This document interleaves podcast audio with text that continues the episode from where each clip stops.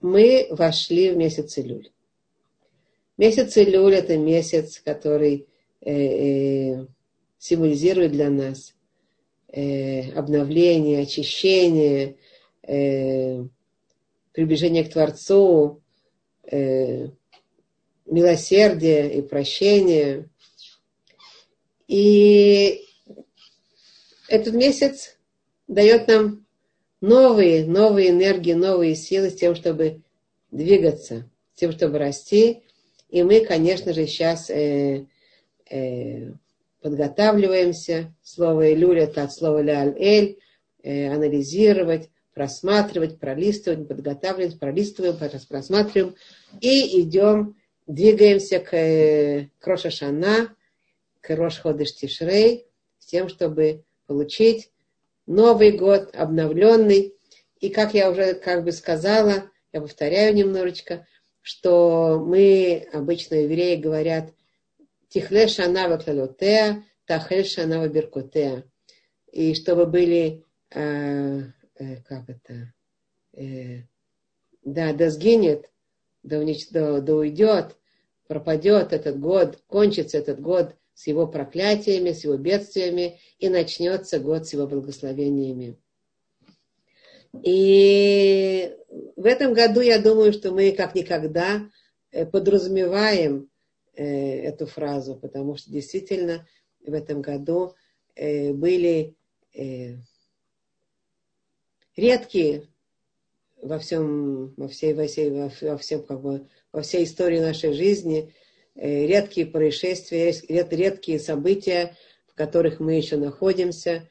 Это эпидемия. Это действительно мы хотим, чтобы в новом году, чтобы сейчас этот Илюль прошел таким образом, что в новом году мы вошли в замечательный год без этого проклятия.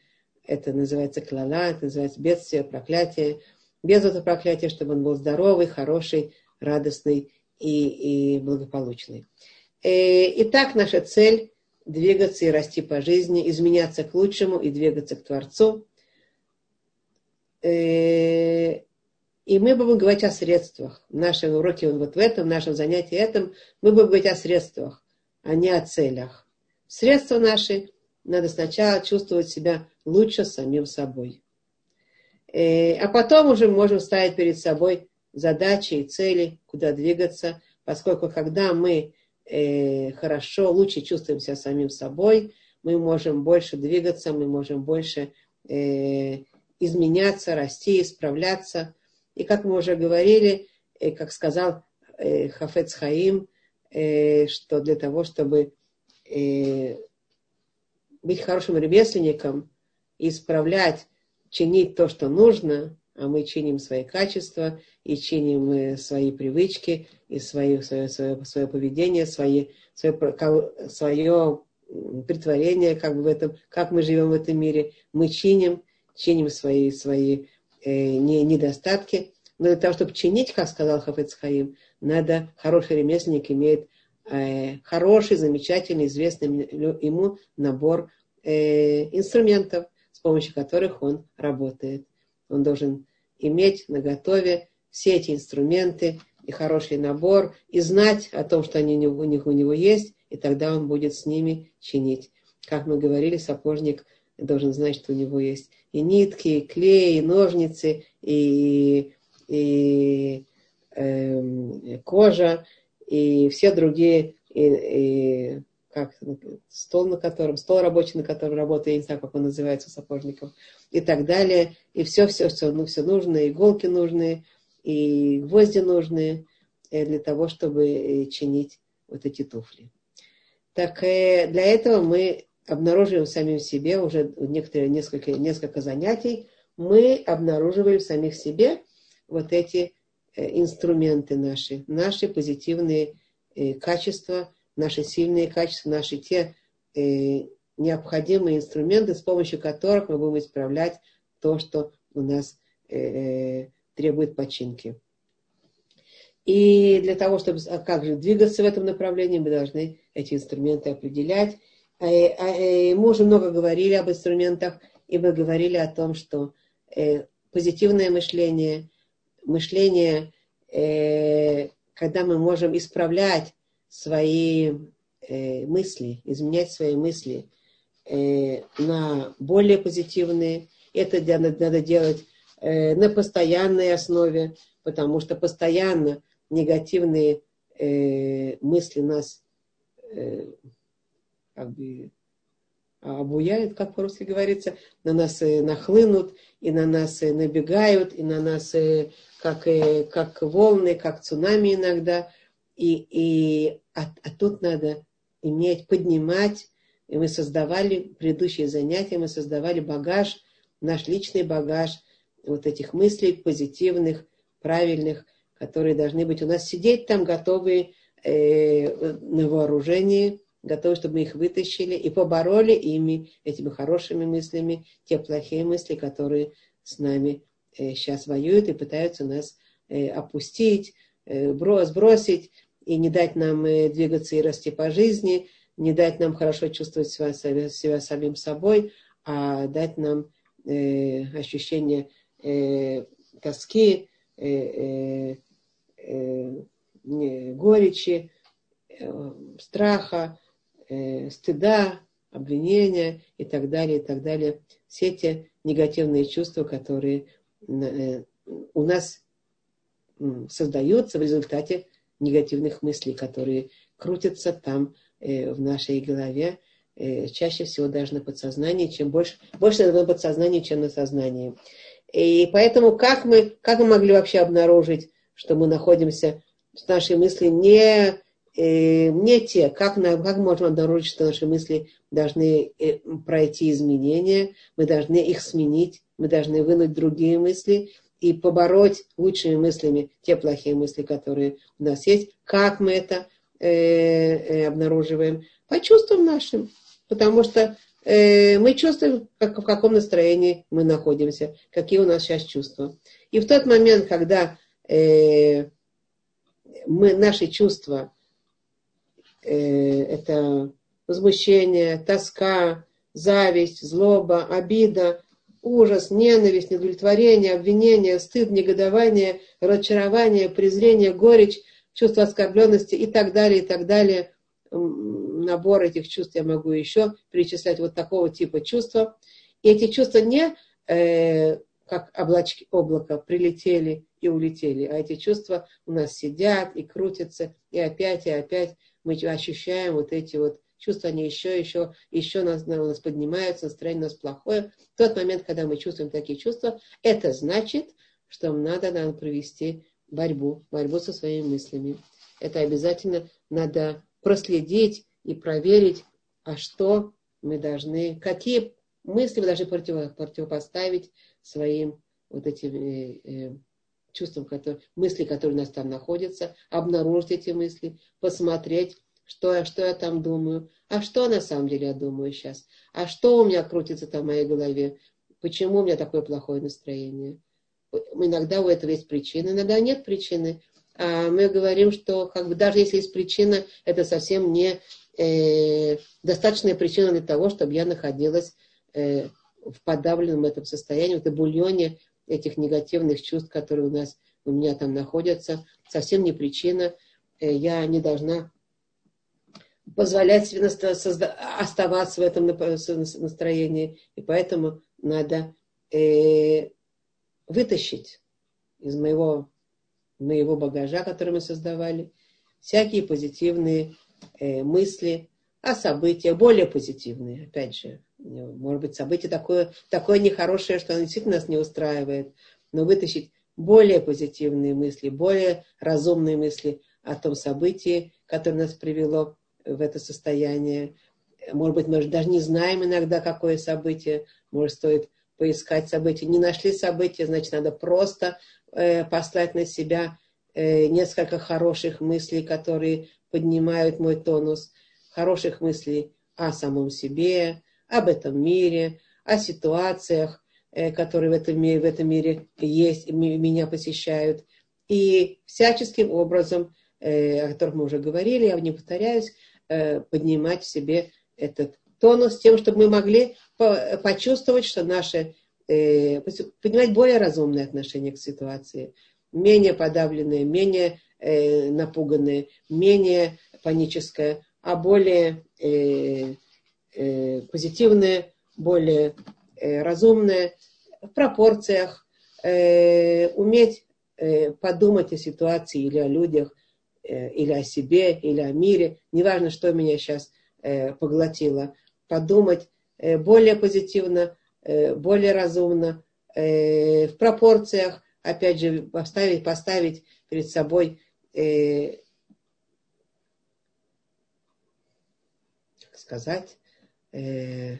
гораздо более взвешенные, пропорциональные, позитивные картины того, что мне показалось таким напряжным. И тогда мы, когда мы это сделаем, тогда мы получим смену наших мыслей, и смену наших чувств. Безусловно, нам важны чувства. Почему нам важны чувства? Потому что те негативные чувства, которые мы ощущаем, к сожалению, они вызывают в нас прилив гормонов стресса, напряга, излишний адреналин. И, конечно же, это вредно и для моего существования, и для моего роста, и для моего продвижения, и для моего физического состояния. Мы об этом говорили.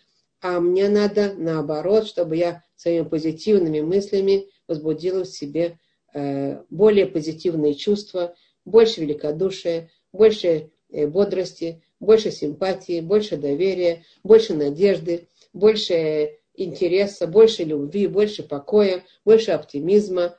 И тогда, когда я возбужу в себе вот эти чувства, больше этого. Понятно, что мы никогда не говорим о 100%, мы люди, но чем больше я смогу себе вот это поднять сознательно, тем больше я получу, конечно, прилив других гормонов, которые очень важны для моего функционирования позитивного. Это эндорфины, допамины, серотонины и так далее, всякие другие, значит, вещества, которые важно, чтобы они были у меня в моем существе, в моем мозгу в достаточном количестве, с тем, чтобы мы были с энергиями и в хорошем состоянии духа, и наши органы и разума, и действия, и физические органы работали эффективно и позитивно.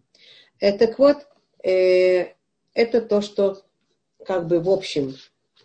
Я хочу сказать, что сегодня, на сегодняшнем занятии, я хотела немножко поговорить о том, как важно человеку для того, чтобы поднимать в себе хороший тонус, как важно иметь перед собой историю своих успехов. История моих успехов помогает мне быть в радости и в оптимизме. А почему я говорю об этом?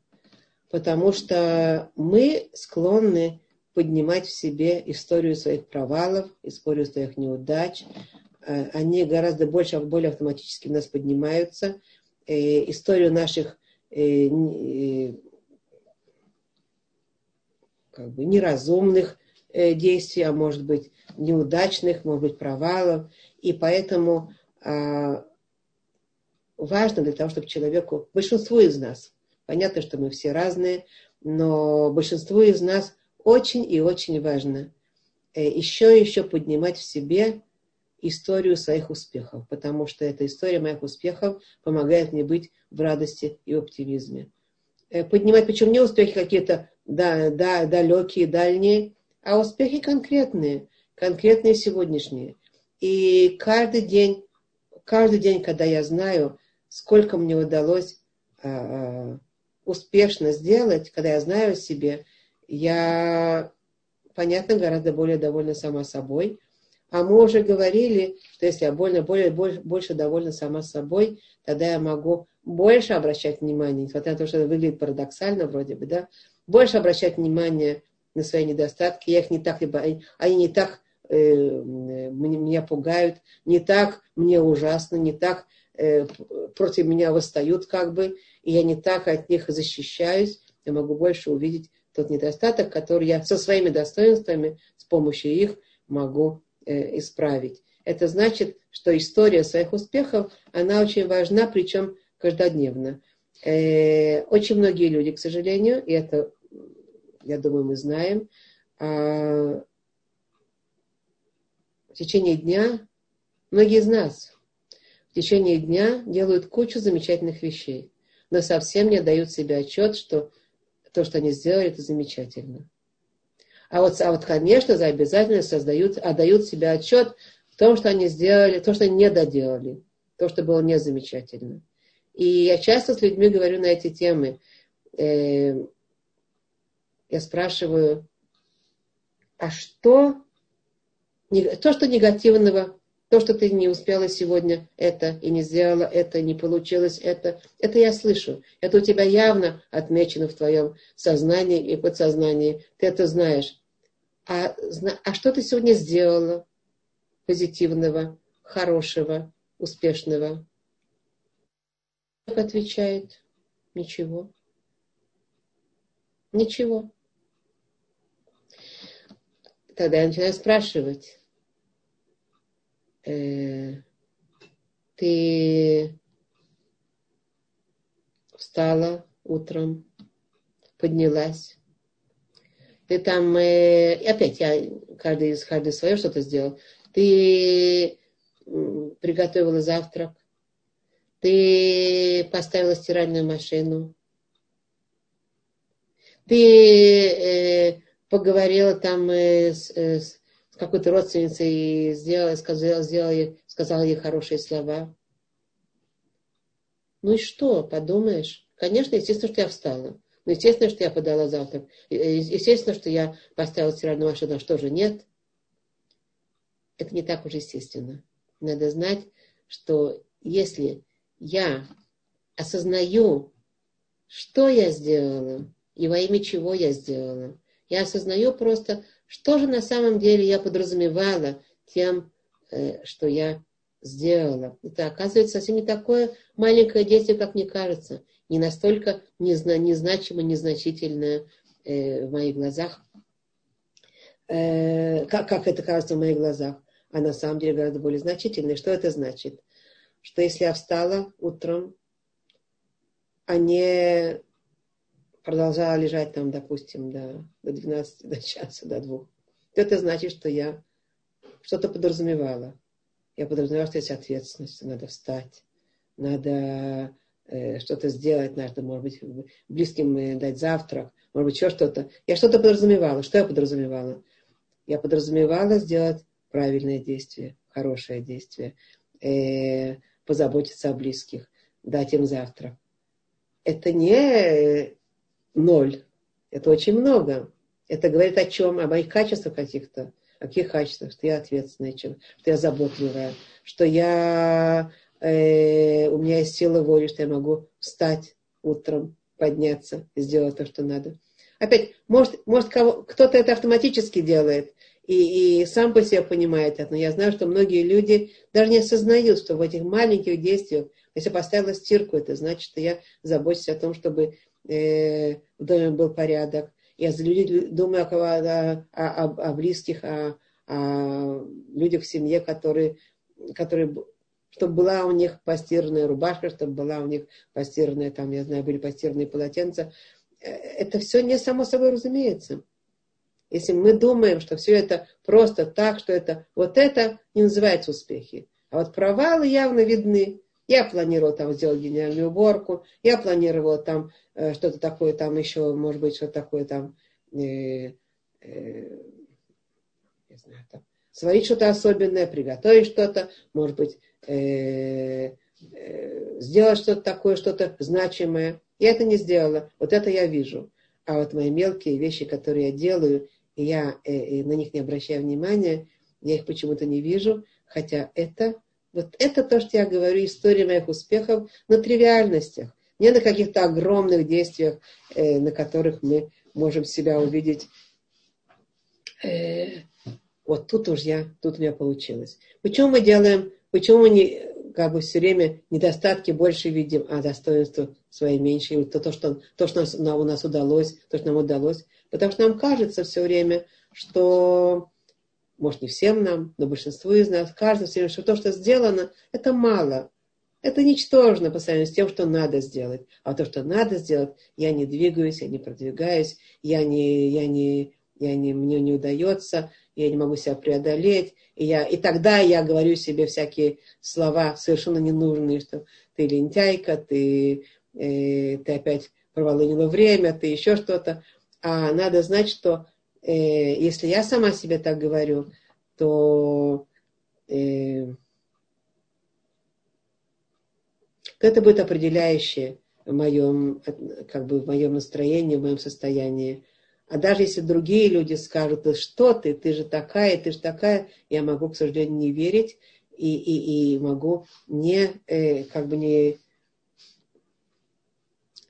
жить в том нормальном состоянии духа, в котором должна жить. А поэтому еще раз очень важно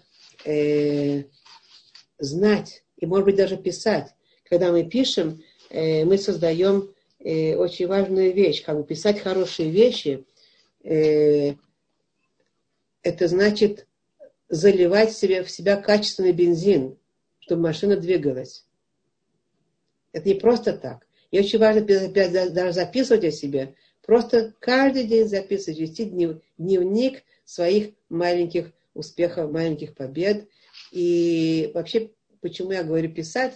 Это полезно, потому что писать, это делает очень много порядка в моей голове. Когда я пишу, гораздо больше порядка, чем когда я просто так думаю, и мысли там облаками такими там кружатся, и много очень, и наезжая друг на друга, и мне трудно их определить, и меньше порядка. А поэтому очень хорошо... часто и очень рекомендуется все время писать. Я тогда буду как машина, которая сама себя программирует и заливает в себя качественный бензин, программирует себя позитивно. Это работа, которую надо делать, и очень стоит достичь вот этого записывания. Есть люди, которые любят вести дневники, это тоже хорошо, но в дневниках надо стараться писать не только те боли, которые есть, а много хорошего. И поднимать это хорошее, опять же, о себе, о мире, об окружающих. Кстати, если мы уже говорим об этом и сказали, что это важно для месяца Илюль, для обработки своих качеств, своих недостатков, движения, что это так важно, одна из важнейших вещей, о которых я, может быть, завтра поговорю, это будет урок больше Торы, чем больше целей, чем средств. Но мы будем говорить, что одна из прекрасных средств для того, чтобы войти в добрый, хороший год, чтобы мы удостоились прекрасного, хорошего года, доброго, хорошего, благополучного для нас, с благословениями, а не с несчастьями. Это очень важно научиться, или не только научиться, а еще и делать это все время, особенно сейчас, в месяц Илюль, уметь судить другого в лучшую сторону. Уметь всегда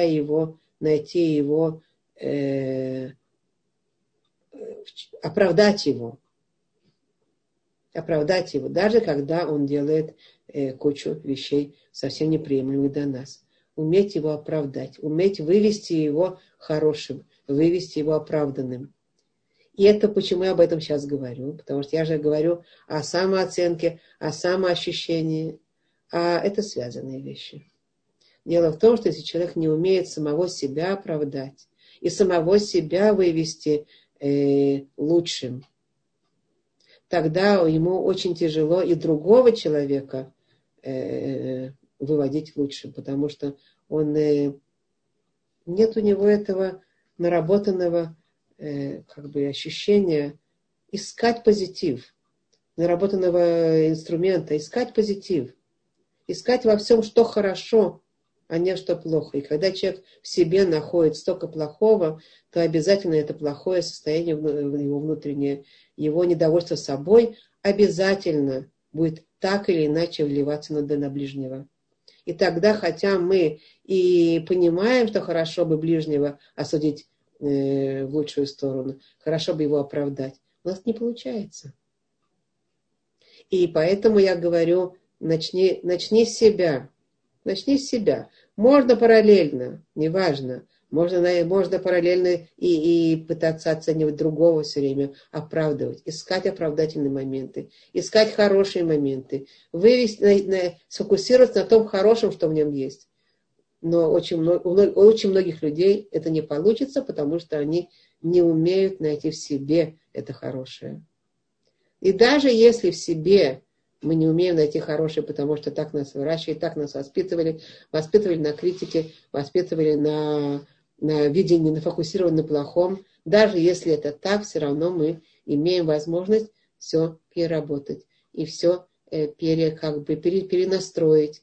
И поэтому мы говорим, что писать хорошие вещи, говорить хорошие вещи, это значит заливать качественный бензин, чтобы машина-то двигалась. Наша машина должна двигаться. Наша машина должна идти, быть с энергиями и двигаться к позитивным целям. Безусловно, когда мы будем больше знать свои успехи, то у нас больше будет получаться говорить о себе, о своих недостатках. Безусловно, о недостатках тоже надо говорить, но, как говорится нашими мудрецами, «Смоль духа и мин мекаревет». Негатив должен быть в миноре, а позитив должен быть в мажоре. Я думаю, я надеюсь, что музыкальные такие понятия вам как бы говорят что-то. Минор — это более слабое. Когда наши мудрецы говорят «смоль духа и мин мекаревет», так царь Соломон пишет, что отодвигающая рука, как бы вот негативная, должна быть левая, а приближающая должна быть правая, более сильная, левая более слабо фокусироваться на том, что нет, а более сильно фокусироваться на том, что да. И тут еще одна такая маленькая вещь, которую я хотела сказать. Это наша работа с самими собой. Но при этом все-таки есть еще и окружающие люди вокруг нас. И действительно, когда мы окружены людьми, настроенными вот на такую позитивную волну, на искать доброе в окружающих, в себе, в жизни, то нам гораздо легче. Но если мы окружены людьми, и такое часто бывает, которые не склонны так себя вести, а склонны искать негатив, и склонны делать замечания, и склонны критику наводить, и склонны указать на то, что плохое, а не то, что хорошее. Тогда нам будет труднее работать вот с этим настроем, о котором я говорю. И тогда мы будем, может быть, им больше верить, а может быть, поддаваться вот этому настрою критики, недовольства, неудовлетворение, возмущение и так далее, будем поддаваться, то нам будет опять мы возвращаемся к тому, о чем мы говорили в начале, нам будет труднее. И по этому поводу я хотела сказать очень важную вещь. Как бы привести маленький рассказик, который, мне кажется, очень хороший и очень отразит то, о чем я говорю. Рассказик об осле одного человека. У одного человека был осел, который упал в глубокий колодец. Колодец высох, но яма была очень глубокая, и осел не мог оттуда выбраться. И тогда он начал громко кричать, как это звуки называется по-русски, издавать эти звуки ослиные, да, громко громкие звуки издавать, чтобы его хозяин услышал, потому что он там находился в глубоком колодце внизу, и очень ему стало, испугался и стал издавать такие громкие звуки, чтобы хозяин. Пришел хозяин и увидел, что что это очень-очень глубоко. Он понял, что осел не сможет выбраться оттуда, и что он тоже не сможет его как-то вытащить оттуда. Осел был уже не молодой, и надо было что-то делать. И тогда хозяин придумал. Хозяин позвал всех соседей и попросил их, чтобы они вместе с ним бросали в этот колодец ведра, дал ведра грязи, земли, мусора. И все они дружно собрались и стали бросать на спину осла, туда в колодец, огромное количество грязи, мусора, земли.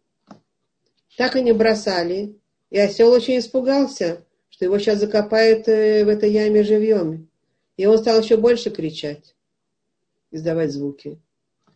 Но они продолжали это делать. И осел стал интуитивно сбрасывать эту землю со своей спины. И потихонечку стало тихо. И он не издавал уже звуки.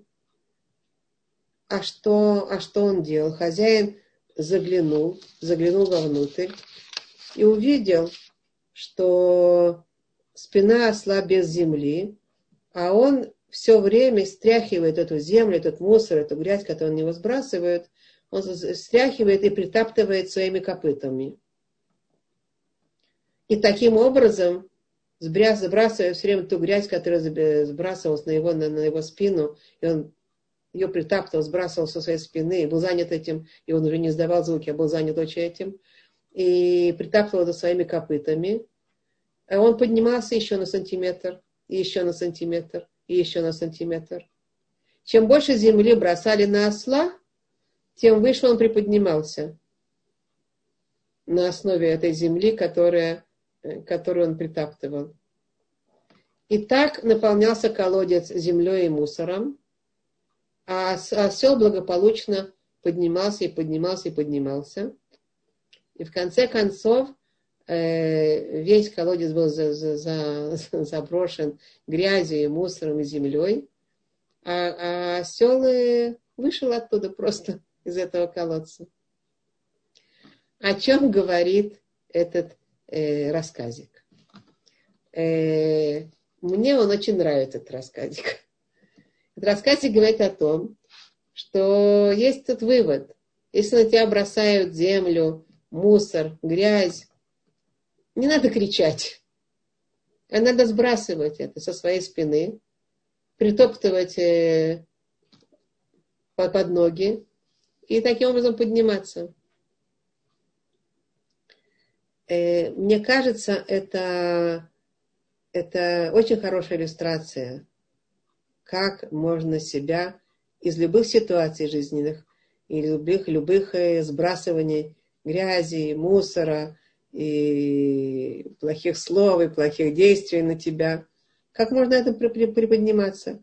Вместо того, чтобы кричать и жаловаться, и звать на помощь, надо просто самому стряхивать это с себя и притаптывать своими ногами. И так мы будем подниматься. Это поднимание, оно, опять же, не только физическое, как у этого осла, а и образное, и как бы просто приподняться, быть выше этого. И именно на этом расти. Почему мы именно на этом растем? Очевидно, почему. Потому что вместо того, чтобы накапливать в своем сердце страх, гнев, обиду, возмущение, досаду, обвинения и так далее, всякие негативные вещи, вместо того, чтобы на себе это как копить, мы просто это сбрасываем со своей спины, сбрасываем с себя, притаптываем своими ногами на всем этом, делаем из этого платформу для нашего роста, то есть мы на этом растем. Когда нам удается преодолеть свое вот это обиженное «я», то мы на этом растем, мы на этом строим свою личность гораздо более сильную, гораздо более способную притворять все плохое только в тот, как это говорится, кран для подъема, на котором мы поднимаемся.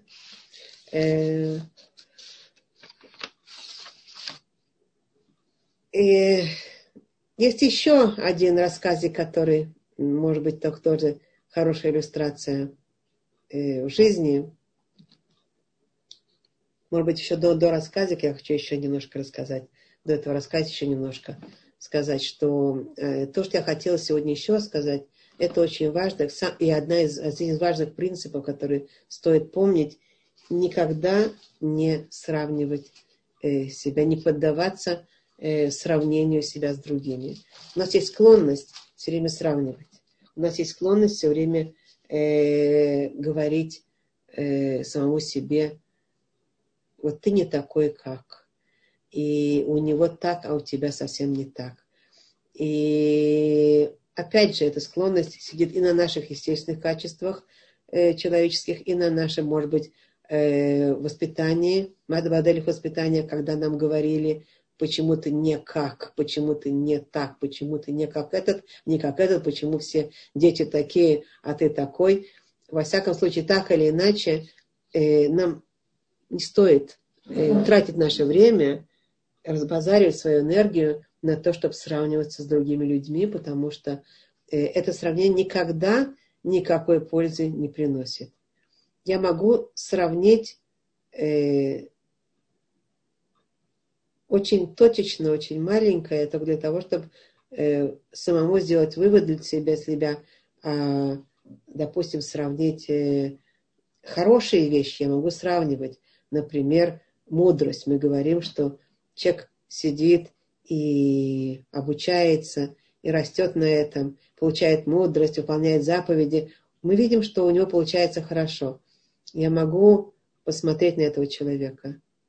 Не для того, чтобы завидовать и сидеть и говорить, почему у него получается, а у меня не получается, а только для того, чтобы научиться чему-то. Научиться, а может быть, я могу какое-то средство, которое я вижу, он благополучно использует в своей жизни, применить для себя. И так, вот это сравнение, и на этом кончить, больше не сравнивать, потому что то, чего добивается один человек с помощью каких-то средств, и то, чего я добьюсь с помощью тех же средств, это будут совершенно разные вещи.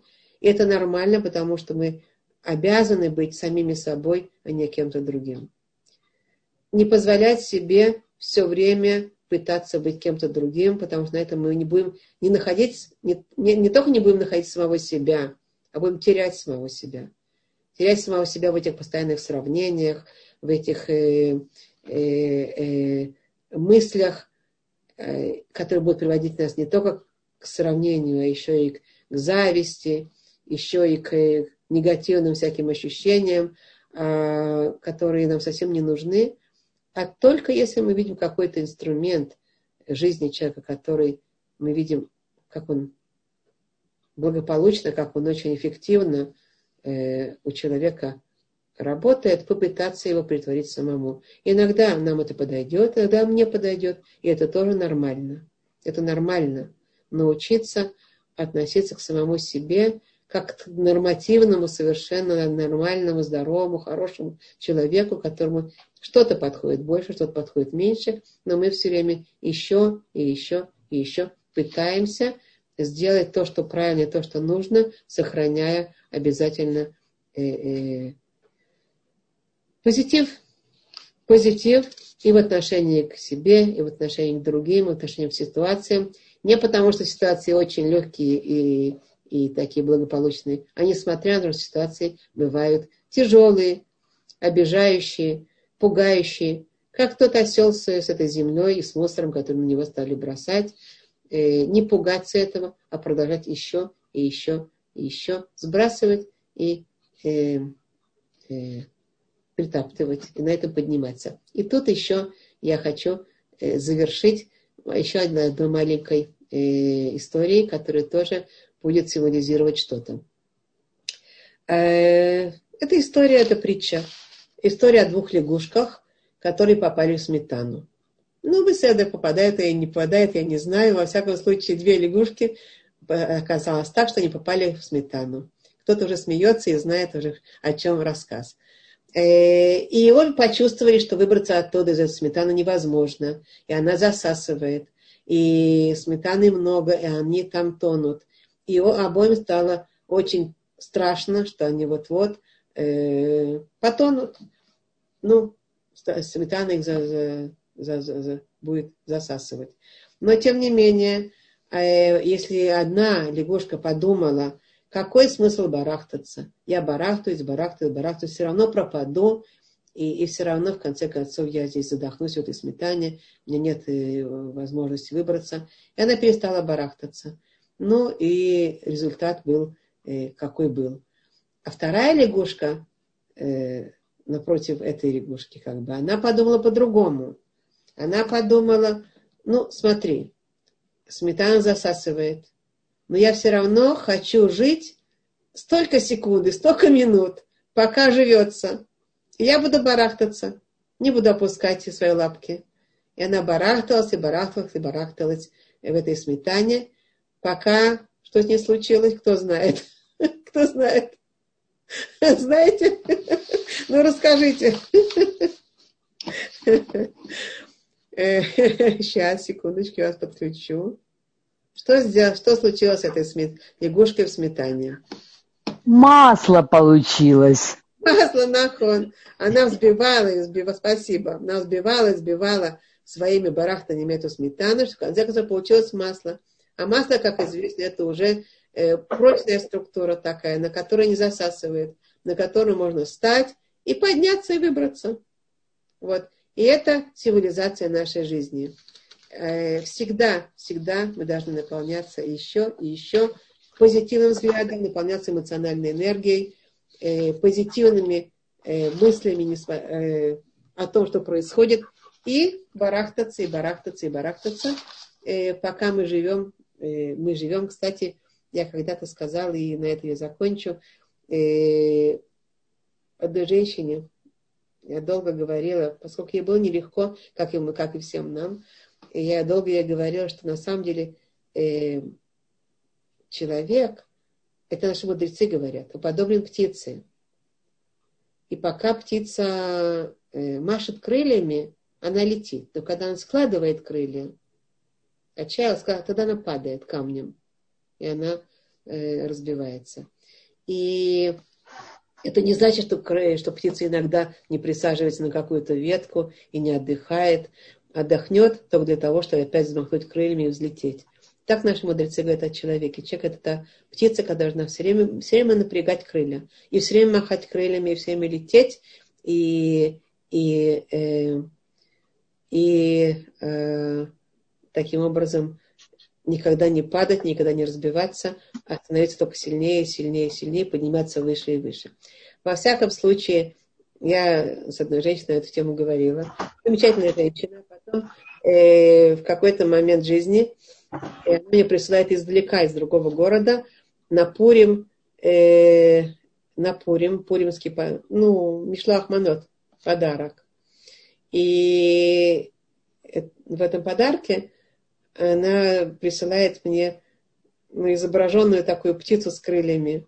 Она сама это сделала. Вот. Окруженную сладостями, которая взмахивает крыльями. И она приписала мне, что вот этот образ птицы, которая все время машет крыльями, он все время перед ее глазами, и он создает ей еще и еще силы по жизни. И она видит, насколько это действительно работает, действительно помогает. Об этом я хотела сегодня сказать. И этим открыть месяц Илюль, наше первое занятие в месяц Илюль, который месяц Илюль, он определяющий для нас, и чтобы с Божьей помощью мы удостоились вот этот месяц провести как можно более эффективно, как можно больше подняться и прийти к Рош ха-Шана подготовленными в соответствующем состоянии. Все, это то, что я хотела сегодня сказать.